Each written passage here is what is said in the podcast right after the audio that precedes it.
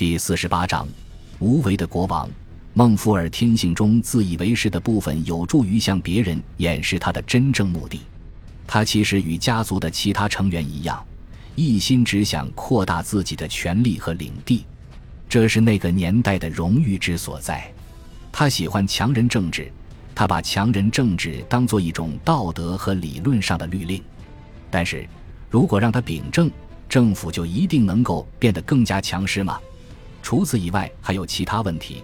如果他能够获胜，他会允许国王在贵族的约束之下继续执掌政权吗？他本人是否会取而代之？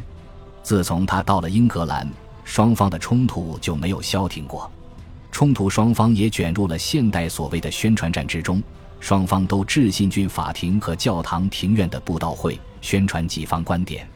这一时期还出现了政治歌谣。在一千二百六十九年初的几个月里，双方的政治斗争演变成为公开激烈的战斗，其规模之大是约翰与贵族大战以来从未有过的。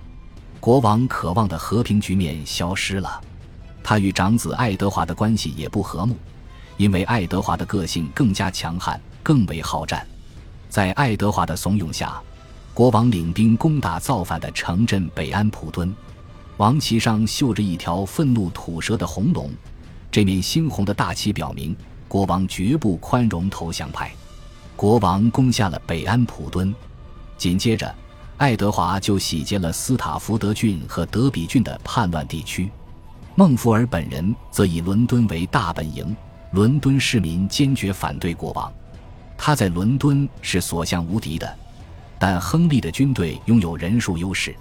大决战是不可避免的，否则整个国家都会因为千疮百孔而陷入无政府状态。五月十一日，亨利及其护从来到了苏塞克斯郡的刘易斯，进驻一所克吕尼派小修道院。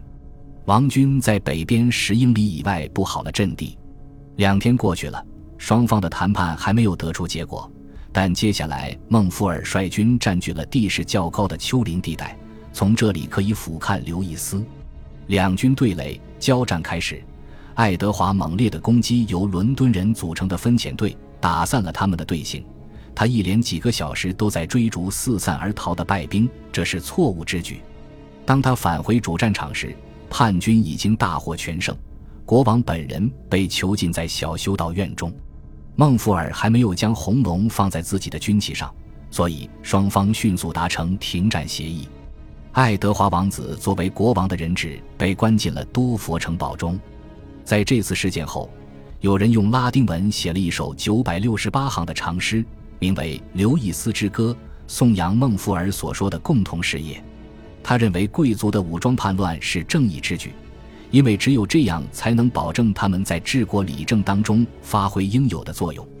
大家都说，如果国王的心愿实现了，法律就当然无存了。实际情况是，法律岿然不动，反倒是国王倒台了。在显而易见的不公不义面前，整个国家萌生出某种共同的情感。这么说，并非完全是异想天开。一些实实在在的证据表明，乡下的劳动人民也参与进来，支持叛乱的贵族。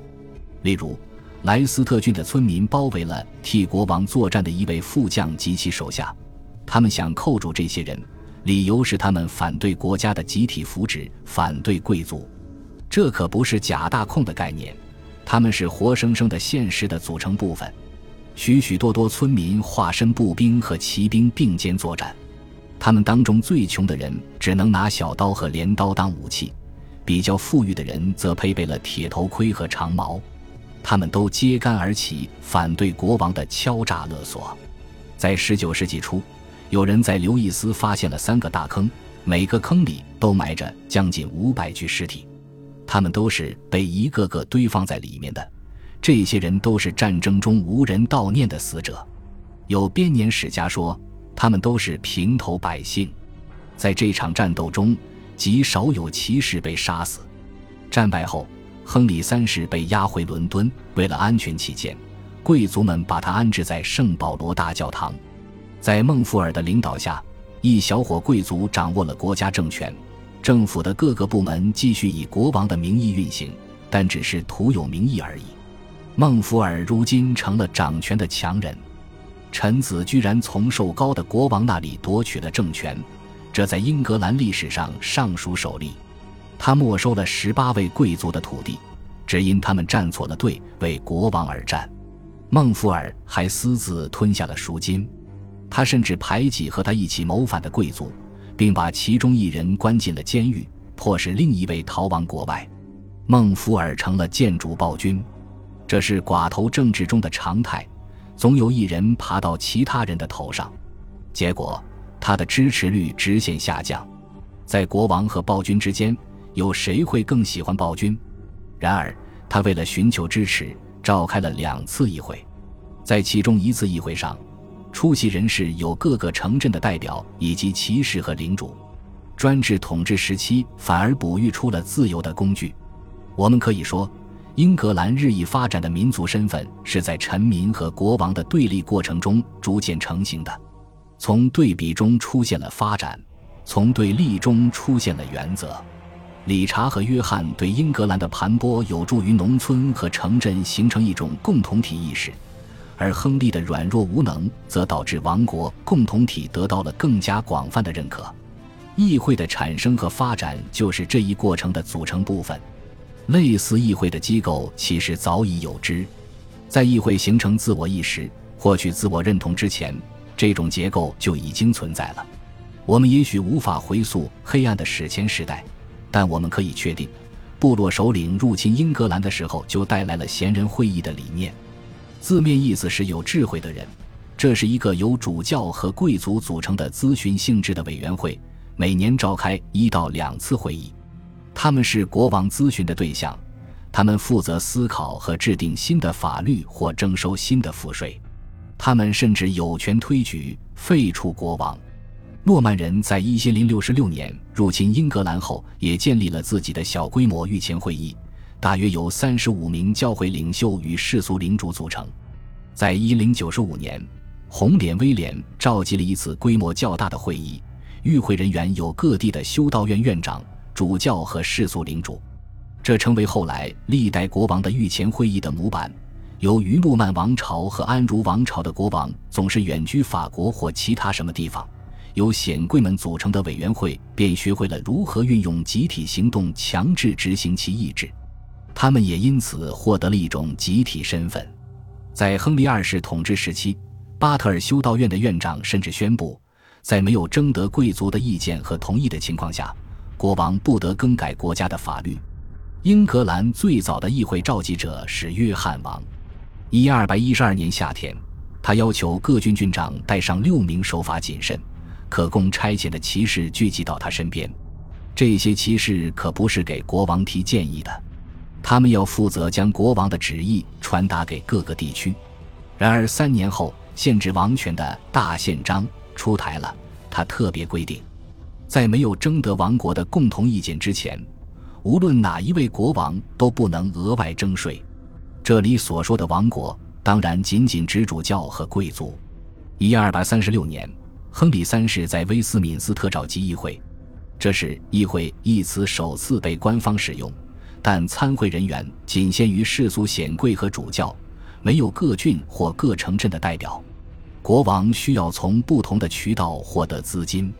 他不可能仅仅依赖贵族上交的封建税，或者从他们的佃户那里收到的租税，所以在一千二百五十四年，各郡接到命令，每个郡法庭需要选出两名骑士参加议会议程，下级神职人员也受邀参加议会。孟福尔打败国王之后，从每个城镇召集两名代表参加议会，骑士与城镇的头面人物，也就是所谓的议员。在议会中结为一股力量，同主教与贵族分庭抗礼，下议院的雏形就这样出现了。不过，当时似乎没有人注意到这一点，因为迄今为止，我们还没有发现时人对这种变化做出过评论。它绝不是一场伟大的民主演习。